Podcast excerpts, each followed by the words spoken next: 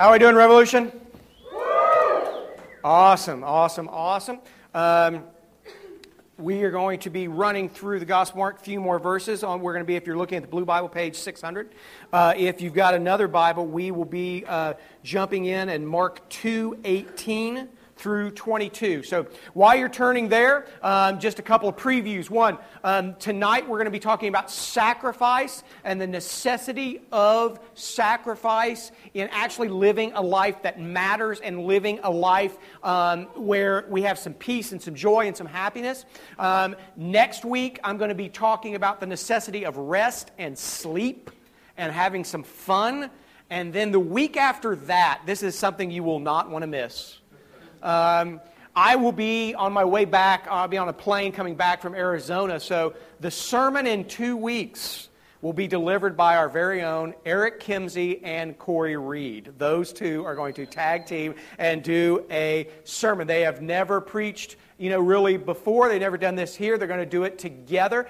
Uh, I think it's going to be awesome. But if not, it's going to be a wonderful train wreck, one way or the other. It's going to be fantastic, and you won't want to miss it. So that'll be two weeks from tonight. All right? So let's jump into the Gospel of Mark. Let's talk about that. I want to thank you for your prayers. This is the first uh, in, in several months that I have, closest I've been to pain free in several months.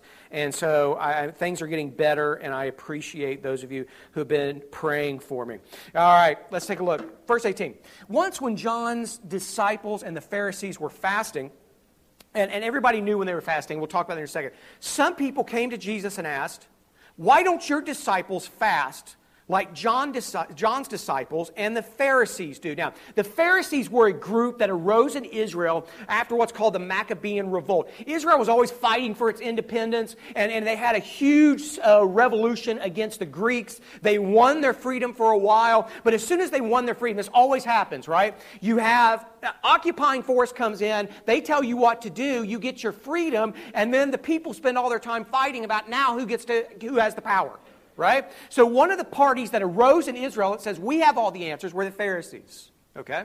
And the Pharisees really believed that by kind of forcing a, a, morality on people, they could kind of force God to bless them, kick the Romans out, give them what they wanted. Right?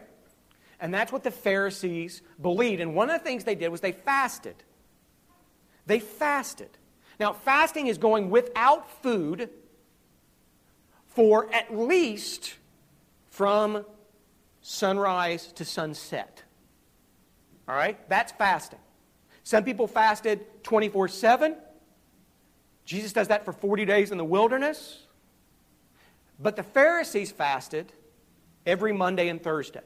Now, why Monday and Thursday? Well, uh, here's why. The Bible basically says that the only time God really wants you to fast are on special holidays, which we no longer celebrate this side of the cross, but in the Old Testament, like Days of Atonement, stuff like that, the Jews would fast. They would also fast if there was a national tragedy, if you're praying to God for healing, or if you're really just suffering and you're praying to God to you try saying, "Look, I, am suffering. I want you to notice I'm very serious about this, how this much this hurts, and I need you to hear me." And so that's one of the reasons they would fast. It's an aid to prayer. But instead of doing it when that happened, the Pharisees said, We're going to do it every Monday and Thursday. Why? To basically be super righteous, right? To basically be like super self righteous, and, and also, in, once again, in the hopes of forcing God to do what they want to do. So they say, Why aren't you doing this? John's disciples do this, the Pharisees do this, but Jesus and his disciples are not fasting every Monday and Thursday, and they can tell because it's lunchtime and they're eating. Right? And again, how you ate in houses, and houses did not have doors and windows. They basically just open. You had huge open spaces to let wind in, and they're sitting there stuffing their face. It's Monday, it's Thursday, it's lunchtime. Everybody else is fasting. They're eating. Like, well, what are you doing? Right? Verse 19, Jesus replied, Do wedding guests fast while celebrating with the groom? Of course not. They can't fast while the groom is with them, verse 20, but someday the groom will be taken away from them, and then they will fast. Jesus says, You don't fast when I'm here, because when I'm here, everything's good. When I'm here, I fix stuff. When I'm here, I kick evil out. So what are you going to be fasting for? There's no reason to fast. Now it's just time to celebrate. And in fact, this is, this is an anticipation of what will happen when Jesus comes back. Jesus says, One day I will come back, and when I come back, I'm going to fix everything. And when I fix everything, there won't be any need to fast. In fact, he says, I'm going to throw a big party, and there's going to be great food, and everybody's going to have as much food as they want. Right? No need to fast. He says this is like going to a party, like going to a wedding party. Now, if you were an Israelite and you went to a wedding party, if you were in attendance, you had absolutely no duties but to enjoy yourself. It was the family's role to make sure that they threw a party where you could just sit back and relax and enjoy yourself for three to seven days.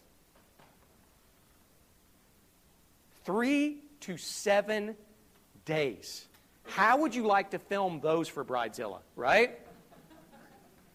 Three to seven day parties. And Jesus said it's like that. Verse 21 Besides, who would patch old clothing with new cloth? For the new patch would shrink and rip away from the old cloth, leaving an even bigger tear than before. And no one puts new wine into old wineskins, for the wine would burst the wineskins, and the wine and the skins would both be lost. New wine calls for new wineskins. What does that mean?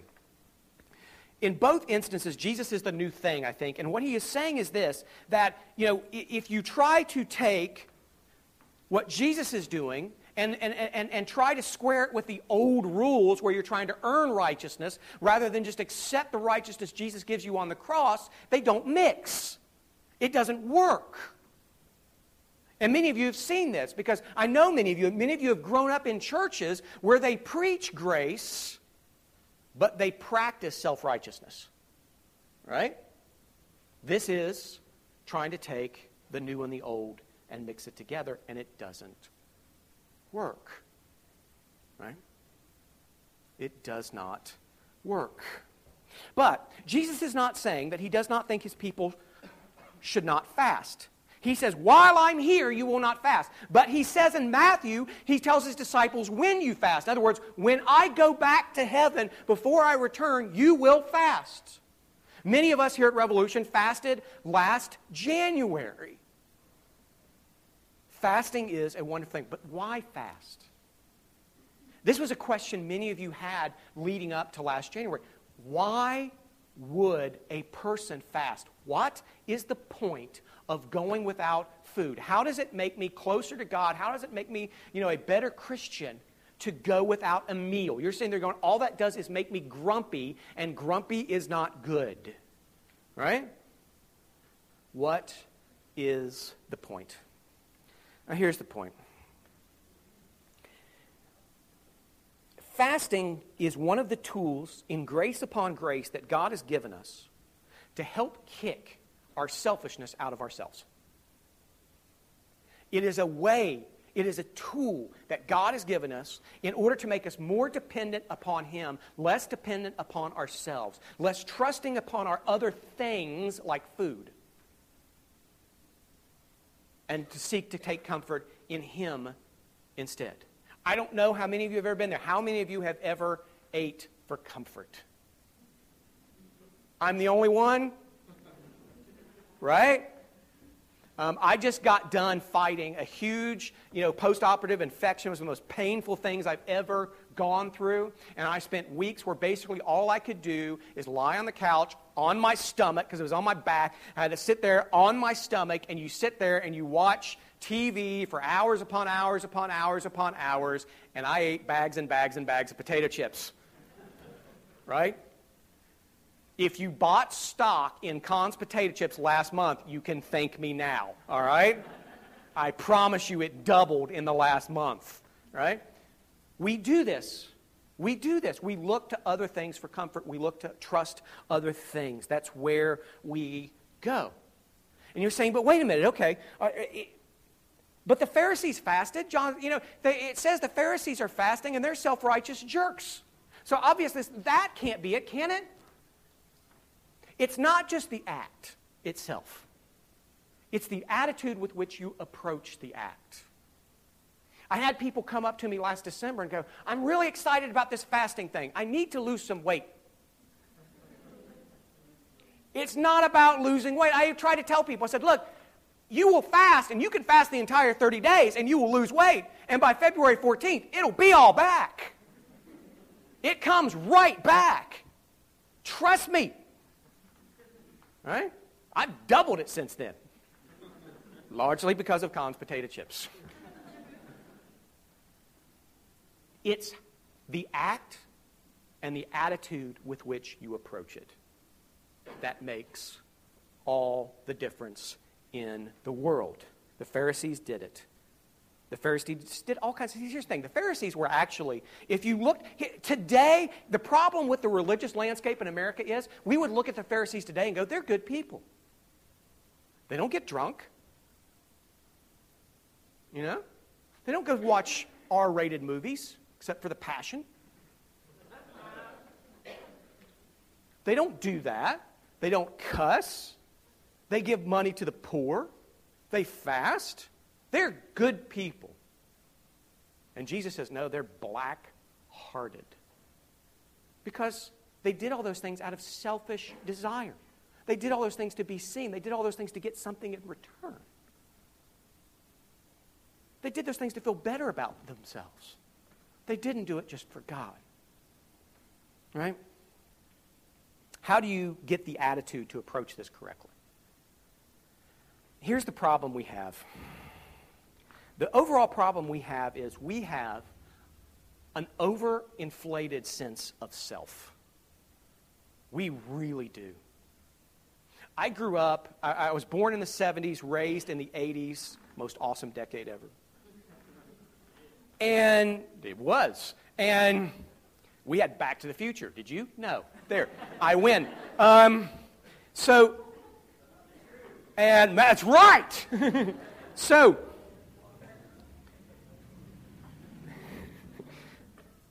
I totally lost my train of thought. So, somebody yelled Motley Crue, and now I can think about is going to see Motley Crue in 1987. Um, and I did. Um, back in the 70s and 80s, here's where all this really started to bubble up. The whole thing started to bubble up at the self esteem movement. Everywhere, all you heard was the problem with people with low self esteem. Right? Now, that was really easy to sell because it sounds so non judgmental, right? Any problem somebody has, low self esteem. What's your problem? I'm an axe murderer. You just don't love yourself enough. That was really what people said, right? No matter what your problem, you, you just don't love yourself enough. You've got low self esteem. And we spent all the 70s and 80s and 90s telling kids they just need to like themselves and to love themselves and to be okay with themselves. How's that working out for us? Right? If you think that's worked, try to say, excuse me, and go around someone in Walmart. You might lose an arm. Right? Because we now are in a place where everybody thinks that they are the center of the universe, everything rotates around them. And that's because we now have high self esteem. All of us do. wonderful. That's just wonderful. It doesn't work. A number of psychologists now are coming out and saying, uh, we kind of screwed this up. Actually, we're now finding studies where the most dangerous human beings in the world have high self esteem. Right? I mean, some psychologists are saying from tests that they've looked at, Hitler had high self esteem. Right? That the problem is not high self esteem. So we've got this entire cultural thing that we've got. When my parents, in my parents' day, you know, they had this antiquated idea that there was right and there was wrong, and if you did something wrong, they told you to stop. Today, right, everything is turned into a Springer show. Right? Do you remember Springer? Right? As soon as you confront someone about their wrong, it's, you don't know me, you don't know me, right? Automatically. Doesn't work. Hasn't worked. Not going to work we need to take the Bible seriously about the natural state of the human ego and the natural state who we all are, which is not good. Our default setting, as I said last week, is selfishness. Is it not? Right? If you, if you really need proof that our default setting um, is not selfishness, remember what I said when I preached last time about friendship. And I described what a great friend is, and I asked every single one of you if you sat there and went, Oh, that is what a great, I would love to have such a friend like that. We all did that. We sat there, I described the four traits of a great friend, and all of us sitting here, myself included, said, Yes, I would love to have a friend like that. None of us ever stopped and thought, No, I need to be a friend like that. Because our default setting is, What can I get? Right? There is a, there's a counselor at Fuller Seminary that, that likes to that put it this way. I've quoted him many, many times. But it, it, it bears repeating because he was absolutely right. He says the problem today is we define love in America as being loved, not loving. Does that make sense?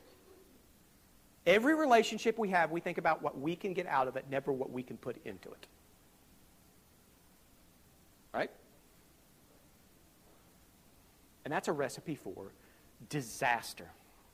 Absolutely, disa- absolute disaster. See, here's what happens it's a cliche, it's an old cliche that we have this we have this hole in our, in our being that's reserved for God, and that anything else we put in there doesn't work. Well, that's true, but here's the real problem. Now, we have all this need for God, and we have this whole design for God, but anything we put in there is actually just too small, right?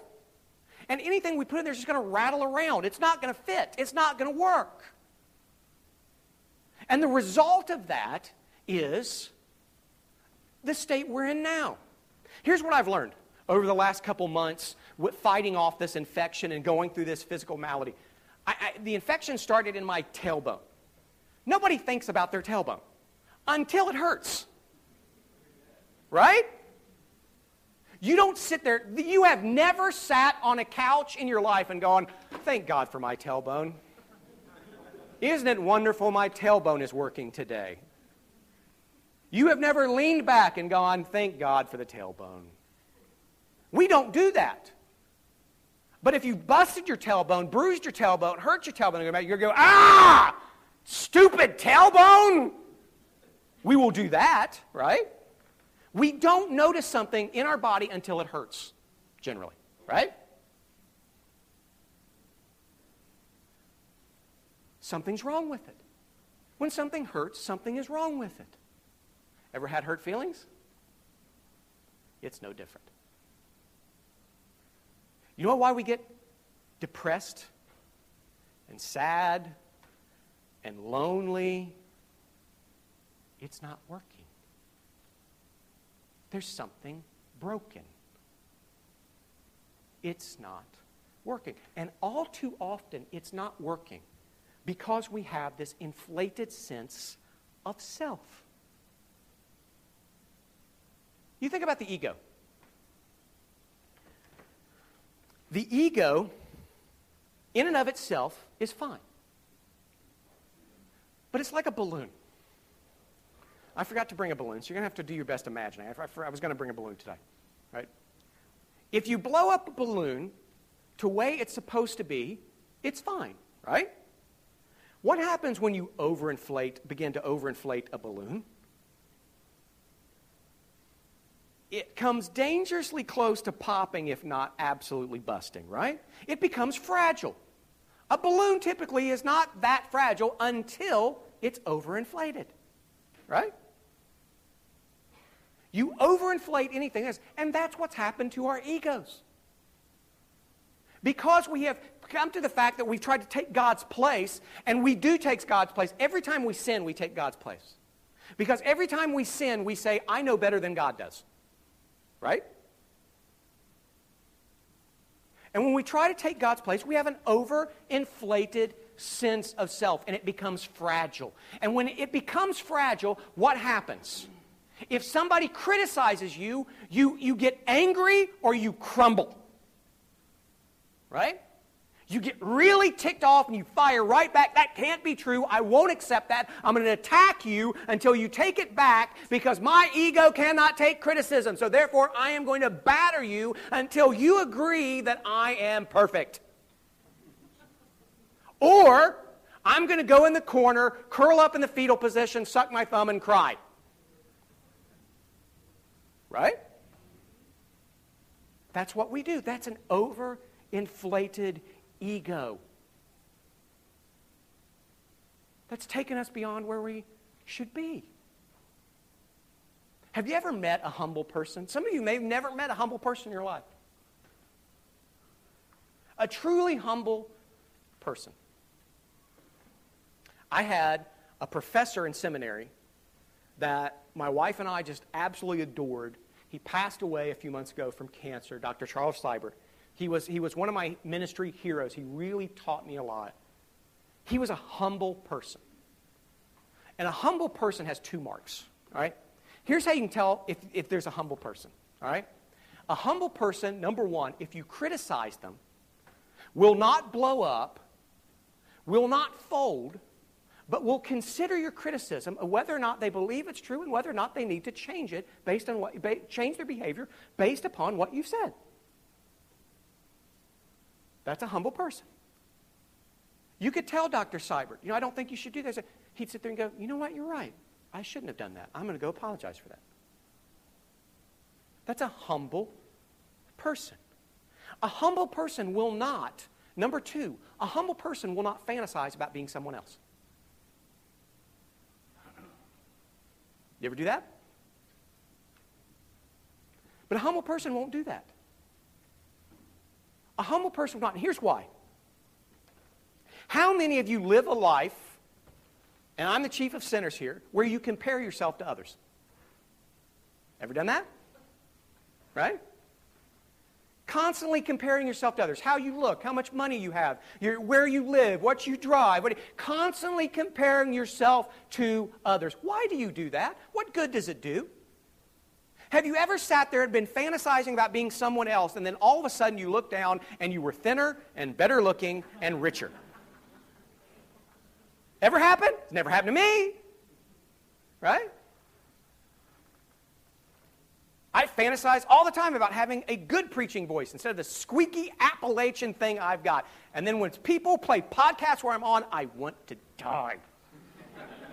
and it doesn't matter how often I sit there and want a booming, deep voice. It doesn't happen. I'm wasting my time. C.S. Lewis said, Pride, by its very nature, is competitive. It's that overinflated sense of self, it's that bloated ego. We're constantly comparing ourselves to others, wanting to be different. And it's just killing us. You feel like you're always on trial, don't you? Isn't that tiring? Don't you get sick of it? Isn't it just exhausting? It doesn't have to be that way. It does not have to be that way. I first really realized this when I was in Hollywood. I lived in Hollywood for two years, and what I saw when I was around stars is that stars are the most insecure people in the world because they're constantly comparing themselves to other stars. They're constantly paranoid that they're going to lose their place. They're constantly paranoid that tomorrow they're not going to be what they are today. And so they never enjoy today because they're too busy worrying about tomorrow, right? I guarantee you, it's like five or six years ago um, when everybody thought Megan Fox would become a star, right? I don't know where she ended up.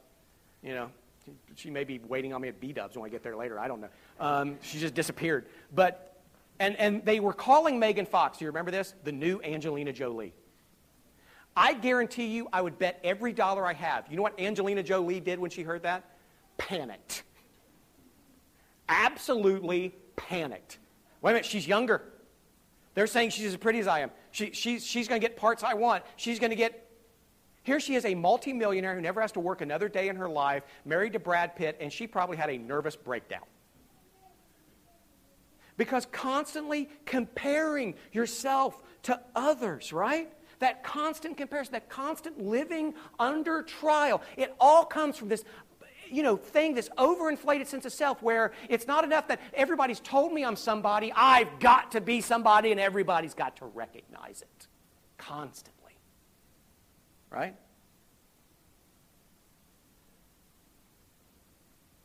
It's not a humble person.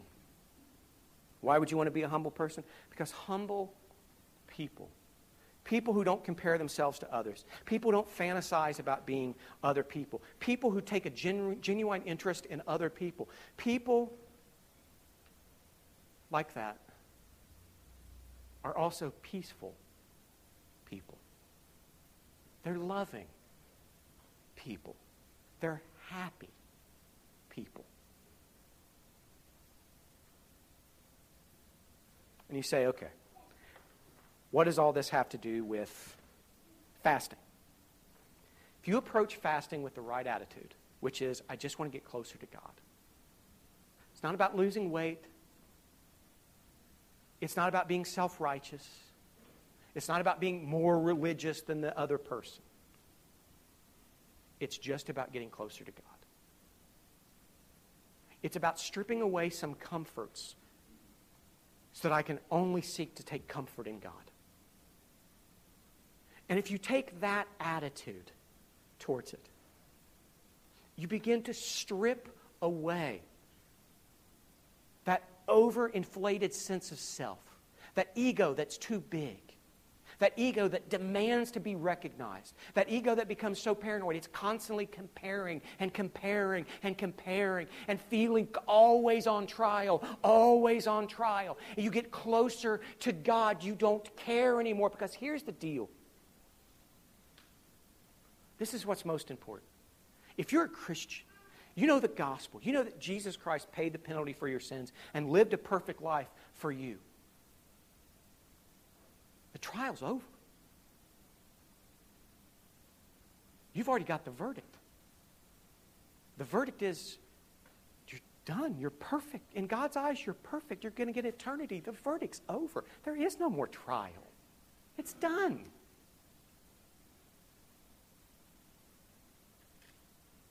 Don't you want to live that way? Isn't that a better way than constantly living under that trial, constantly living under that pressure? Jesus already underwent your trial. The reason Jesus goes to the cross is for you. He takes your guilty verdict. He takes all your imperfections. He takes all your failures. He takes it upon himself and he gives you his perfect life. The trial's done. We're finished. You have God. You have eternity. What do you care about anything else? Stop comparing yourself. Stop living with this sense of ego that you've got to be recognized. God loves you. What other recognition do you want?